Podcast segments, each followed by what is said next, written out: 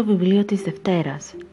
Ένα podcast αφιερωμένο στη λογοτεχνία και στα βιβλία που αγαπάμε. Σκληρή βροχή, Don Carpenter, σε μετάφραση Κατερίνα Σχοινά, εισαγωγή George Πελικάνος, από τις εκδόσεις Κλειδάριθμος. Μέρος δεύτερο, ένας θάνατος στο Μεγάλο Προάβλιο, 1954-1956. Κεφάλαιο 7 Ο Ντέν είχε οριμάσει από τότε που είχε να τον δει ο Τζακ. Ήταν πια τουλάχιστον 15 πιο ψηλός από τον Τζακ, πιο βαρύς, το πρόσωπό του ήταν πιο γεμάτο και τα κόκκινα μαλλιά του είχαν αρχίσει να ρεώνουν στους κροτάφους. Αλλά δεν σε γελούσε τα πρασινοπά μάτια του ή το χαμόγελό του, ακόμα παιδικό, παρότι ο Ντέν ήταν 24-25. Κάθονταν οι δυο τους σε ένα από τα σφαιριστήρια της Market Street και ο Ντένι διηγούταν στο Τζακ μια αστεία ιστορία. Μεγάλο μπέρδεμα.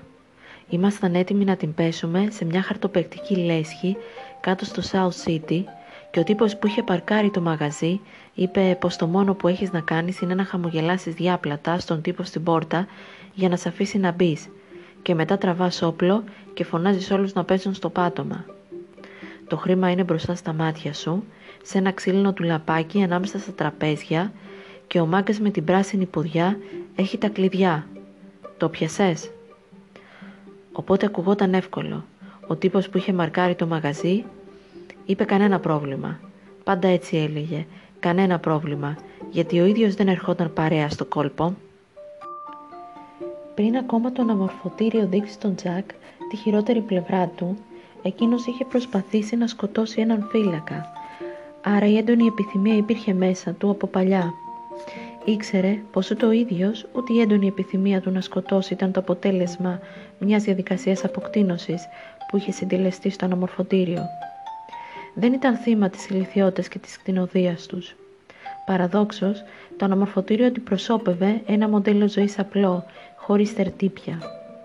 Δεν χρειαζόταν το χρυσό επίχρησμα του σκοπού ή του ορθού λόγου ώστε να φωτιστεί η αλήθεια ότι οι απρόσωπες μονάδες εκεί μέσα ήταν άνθρωποι που είχες αναλάβει την υποχρέωση να τους φροντίζεις και να τους ε, κρατάς ήσυχους, τίποτε άλλο δεν είχε σημασία. Μόνο που δεν έπρεπε να τους σκοτώσεις. Ο Τζακ δεν καταλάβαινε αυτό τον τελευταίο κανόνα και προσπαθώντας να τον κατανοήσει είχε σκεφτεί πως αν οι φύλακες σκότωναν όλους τους κρατούμενους θα έμεναν χωρίς δουλειά. Είτε αυτός ήταν ο λόγος είτε δεν είχαν τα κότσια είχε πολύ χρόνο να το επεξεργαστεί για να καταλήξει.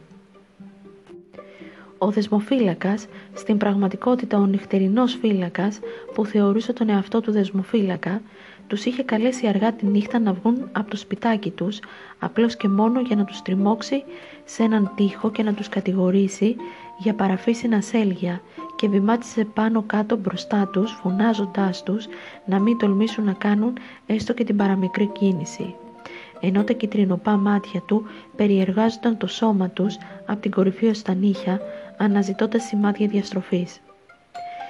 Ήταν ένα ηλίθιο, αγράμματο, βλαχαδερό από το κεντρικό Όρεγκον που δεν θα μπορούσε να βρει άλλη δουλειά εκτός από αυτήν, με τετράγωνος σαγόνι και θεόστραβα δόντια.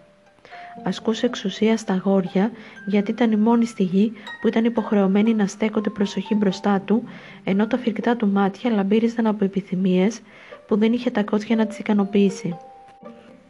Και όταν ο μικρός δίπλα στο Τζακ χασκογέλασε, μισοκιμισμένα και ψιθύρισε κάτι, ο φύλακας άπλωσε το χέρι του και άρπαξε το παιδί από τον σβέρκο. Το τράβηξε έξω από την σειρά, το ανάγκασε να γονατίσει και του έριξε δύο ανάστροφες στο πρόσωπο. Ο μικρός, ξαφνιασμένος, τσίριξε με θυμό και ο Τζακ, εκτός ελέγχου, νιώθοντας να το κατακλείσει μια ευχαρίστηση σχεδόν εκστατική, κινήθηκε προς τον άνθρωπο αυτόν που αποτελούσε τον τέλειο στόχο για τις βλέψεις του. Έστρεψε τον φύλακα προς το μέρος του, του έριξε δυο μπουνιές, τον πέταξε στον τοίχο και έπειτα πάνω του, κατευθύνοντας τις γροθιές του ψυχρά και προσεκτικά στο πρόσωπο και στο λαιμό του, ενώ το γόνατό του είχε καρφωθεί απότομα στο καβάλο του. Τον σήκωνε ψηλά και τον πετούσε στον τοίχο, με το ένα του χέρι να κρατάει τον λαιμό του και με το άλλο να του ρίχνει γροθιές, δολοφονώντας τον με γυμνά χέρια και θα τον είχε σίγουρα σκοτώσει αν οι άλλοι δεσμοφύλακες δεν είχαν ακούσει τη φασαρία και δεν είχαν έρθει να ξεκολλήσουν τον Τζακ το θύμα του. Τον χτύπησαν με γκλόπ στο κεφάλι, τον έσυραν κάτω στα κελιά φρονισμού, στην τρύπα και τον άφησαν εκεί γυμνό, με την έντονη επιθυμία για φόνο να καίει ανικανοποίητη ακόμα μέσα στην ψυχή του. Τον άφησαν εκεί τέσσερις μήνες και τρεις μέρες, 126 μέρες χωρίς φως, να θυμάται, να σκέφτεται και να ονειρεύεται αυτό που μόλις είχε ανακαλύψει. Το κελί σοφρονισμού είχε μήκος περίπου 2 μέτρα πλάτος, 1 και 20 και ύψος 1 και 80. Το πάτωμα και η τύχη ήταν σημεντένοι και δεν είχαν καθόλου παράθυρα. Στο κάτω μέρος σιδερένιας πόρτας υπήρχε ένα παραθυράκι από όπου έσπρωνε το δοχείο, από όπου του έδιναν φαγητό και νερό. Δεν τον τάιζαν καθημερινά και έτσι δεν υπήρχε τρόπος να μετρήσει τον χρόνο. Εξάλλου μετά από λίγο χρόνο έπαψε να υφίσταται. Ο χρόνος περιέργως σταμάτησε. Στην αρχή είχε την αίσθηση ότι δεν υπήρχε παρόν, ότι δεν υπήρχε λεπτά της ώρας, υπήρχε μόνο η κίνηση της σκέψης του από το παρελθόν στο παρόν, από το τι συνέβη σε αυτό που θα συνέβαινε. Έπειτα αυτό που συνέβη έπαψε να είναι πραγματικό, λες και το μυαλό του είχε φεύγει ένα παρελθόν που το σώμα του δεν μπορούσε να το θυμηθεί. Οι αισθήσεις του τον πρόδιδαν. Μετατρέπονταν σε όνειρα και στο τέλος τα όνειρα έχασαν κάθε επαφή με τις αισθήσεις του. Στην αρχή δεν μπορούσε να δει γύρω του, γιατί δεν υπήρχε φως στο κελί του. Αργότερα, η απουσία φωτός μετατράπηκε σε ψευδέστηση και δεν μπορούσε να δει γιατί δεν μπορούσε να δει. Ύστερα, ακόμη και αυτή που η εντύπωση άδειασε από πραγματικότητα και δεν μπορούσε να δει επειδή δεν υπήρχε τίποτα να δει και ποτέ δεν είχε υπάρξει. Το μυαλό του τον είχε εξαπατήσει, τον είχε κάνει να πιστεύει ότι υπήρχαν σχήματα και χρώματα, ενώ ο Τζακ τώρα πια ήξερε πως δεν υπήρχαν. Κάποιες στιγμές όλες οι αισθήσεις του τον εγκατέλειπαν, γι' αυτό και δεν μπορούσε να αισθανθεί το παγωμένο τσιμέντο ή να μυρίσει τα σκατά του, η μικρή ήχη που έβγαζε ο ίδιος και οι ήχοι που περνούσαν παραμορφωμένοι μέσα από την πόρτα σταδιακά έσβηναν και έμενε μόνος με το μυαλό του, χωρίς ένα παρελθόν που θα μπορούσε νοερά να του ξαναζωντανέψει, αφού και η εσωτερική του όραση είχε χαθεί, και χωρίς ένα μέλλον που θα μπορούσε να τον ηρευτεί, αφού δεν υπήρχε τίποτα πια πέρα από το κενό και τον εαυτό του. Δεν ήταν άβολο, δεν ήταν ούτε βολικό. Τέτοιες διαφοροποιήσεις δεν υπήρχαν. Ήταν άχρωμο, ανούσιο, παράλογο και ο Τζάκ εξαφανιζόταν μέσα του. Αλλά τότε ακουγόταν μια γκλακή και ένα κροτάλισμα στην πόρτα ακολουθούμενα από τη μυρωδιά του φαγητού και όλα έρχονταν βία στη μνήμη του καθώς η μυρωδιά της τροφής τρύπωνε στα ρουθούνια του και τον αναστάτωνε. Και τότε άρχισε να τρέμει και να πασαλίβεται και να χασκογελάει. Άρπαζε γρήγορα το κουβά του και τον αντάλλασε με το φαγητό και με μια κούπα νερό και για λίγα δευτερόλεπτα οι όλες οι του τον κατέκλυζαν σε πλήρη λειτουργία. Και στο μυαλό του ξεδιπλωνόταν μια εκθαμβωτική εικόνα του. Τι θα ήταν αυτό το φαγητό και πώς θα βουτούσε μέσα τα δάχτυλά του ό,τι και αν ήταν, και θα άρχισε να το καταβροχτήσει σαν λύκος, να το χώνει στο στόμα του και να το καταπίνει, ενώ την ίδια στιγμή η απληστία και ο τρόμος έδαιναν κόμπο στο στομάχι του και σε ελάχιστα δευτερόλεπτα ένιωθε τόσο φουσκωμένος που κρατιόταν για να μην ξεράσει όλο του το φαγητό. Και έπειτα ξάπλωναν άσκελα, αγκομαχώντας από την προσπάθεια, περιμένοντας να περάσει η έξαψη, και μόνο όταν ηρεμούσε έτρωγε αργά και προσεκτικά ό,τι είχε απομείνει, πίνοντας το νερό του στο τέλος. Ύστερα καθόταν με τα πόδια σταυρωμένα στη μέση του κελιού του, περιμένοντας την αντίδραση. Επειδή μερικές φορές έβαζαν σαπούνι σε σκόνη στο φαγητό, δεν ήξερε γιατί και αναγκαζόταν να υπομένει τον εξευτελισμό της διάρκειας για ώρες. Ο Τζακ δεν καταλάβαινε ποτέ αν το φαγητό του ήταν πειραγμένο ή όχι. Μετά τις πρώτες φορές δεν αισθανόταν τη γεύση του σαπουνιού ή τη στιφάδα στα δόντια του.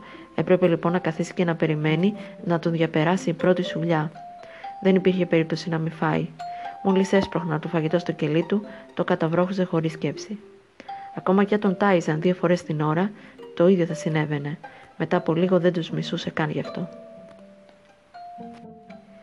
Όταν τον πέταξαν πρώτη φορά στην τρύπα, αυτό που τον ενόχλησε δεν ήταν η έλλειψη κουβέρτα, στο στενάχωρο κελί ή ο παιδικός του φόβος και το σκοτάδι, αλλά το ότι ήταν γυμνός, ότι του είχαν στερήσει την αξιοπρέπειά του.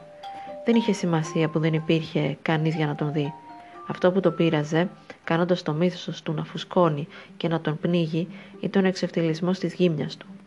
Ένιωθε πως του στερούσε και το ελάχιστο ψήγμα περηφάνειας, που του αφαιρούσε την αυτοεκτίμηση, την ανθρωπιά του, το δικαίωμα να θεωρεί τον εαυτό του άνθρωπο. Καθισμένος στον κουβά του, περιμένοντας την επόμενη επώδυνη κένωση των καταπονημένων εντέρων του, ονειρευόταν ένα μέλλον στο οποίο επιτέλους θα τον έβγαζαν έξω και εκεί θα υπήρχε κάποιος να εισπράξει τη δολοφονική οργή του. Ονειρευόταν το μεγαλείο ενός τέτοιου φόνου από οργή. Ήταν μια σκέψη από την οποία είχε γατζωθεί με όλη του τη δύναμη. Και ήταν το τελευταίο πράγμα που τον εγκατέλειπε καθώς γλιστρούσε ξανά στην ανυπαρξία του. Του είχαν στερήσει την αξιοπρέπειά του και θα του σκότωνε γι' αυτό. Ήταν ένα απόσπασμα από το βιβλίο «Σκληρή βροχή». Από την πρώτη μέρα της κυκλοφορίας του μυθιστορήματος «Σκληρή βροχή» στην Ελλάδα, ήθελα να το διαβάσω. Γνώριζα ότι πρόκειται για ένα βιβλίο που δεν είχε γνωρίσει την απήχηση άλλων μυθιστορημάτων. Το πιστόφυλλο του βιβλίου όμως και τα στοιχεία του συγγραφέα ήταν ικανά για να με πείσουν τελικά να το διαβάσω. Αν χαρακτήριζα με τρεις λέξεις τη σκληρή βροχή, θα έλεγα ότι είναι ένα μυθιστόρημα σκληρό, αποκαλυπτικό, σπαρακτικό. Ο Ντόν Κάρπεντερ με γλώσσα τραχιά και αληθινή αφηγείται την πορεία ζωής του ήρωα Τζακ Λέβιτ. Ο ήρωάς του ταλαιπωρημένος από τη μοίρα αλλά και από τις επιλογές του σκιαγραφείται σε κάθε σελίδα αποτυπώνοντας απόψεις του για την κοινωνική και πολιτική ζωή. Ο Τζακ, έχοντας στερηθεί την οικογενειακή αγάπη, μιας και μεγάλο ορφανοτροφείο, έγινε σκληρός και υιοθέτησε μια παραβατική συμπεριφορά που μόνο προβλήματα του δημιούργησε στη ζωή του. Στους δρόμους του Πόρτλαντ συχνάζει στα μπιλιαρδάδικα και στα μπαρ και κάπου εκεί γνωρίζει τον Μπίλι, ένα νεαρό μαύρο που θα συναντήσει ξανά στην φυλακή ανηλίκων. Στο σημείο αυτό, μέσα στη σκληρότητα και την ομότητα των περιγραφών, από τις απομονώσεις και τις τιμωρίες στο φρονιστικό ίδρυμα, οι ήρωες αναπτύσσουν μια φιλική σχέση που η τρυφερότητα, το ενδιαφέρον και η αυτοθυσία θα δημιουργήσουν μια έντονη αντίθεση. Ο Τζακ, βγαίνοντας από τη φυλακή, θα προσπαθήσει να ορίσει τη ζωή του. Ο Τον Κάρπεντερ, στο μυθιστόρημά του, θίγει την κρίση των ηθικών αξιών, εστιάζει στην πολιτική κρίση και την κοινωνική αδικία.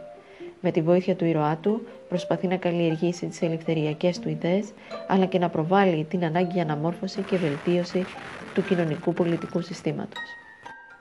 Ένα κοινωνικό μυθιστόρημα που έχει στοιχεία αστυνομικού, αλλά δεν είναι αστυνομικό, έχει επιρροές της beatnik λογοτεχνίας, χωρίς να κατατάσσεται ξεκάθαρα σε αυτό το είδος.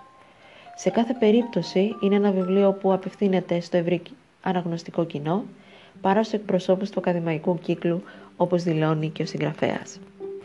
Και κάπου εδώ θα ανανεώσω το ραντεβού μου για το επόμενο βιβλίο της Δευτέρας.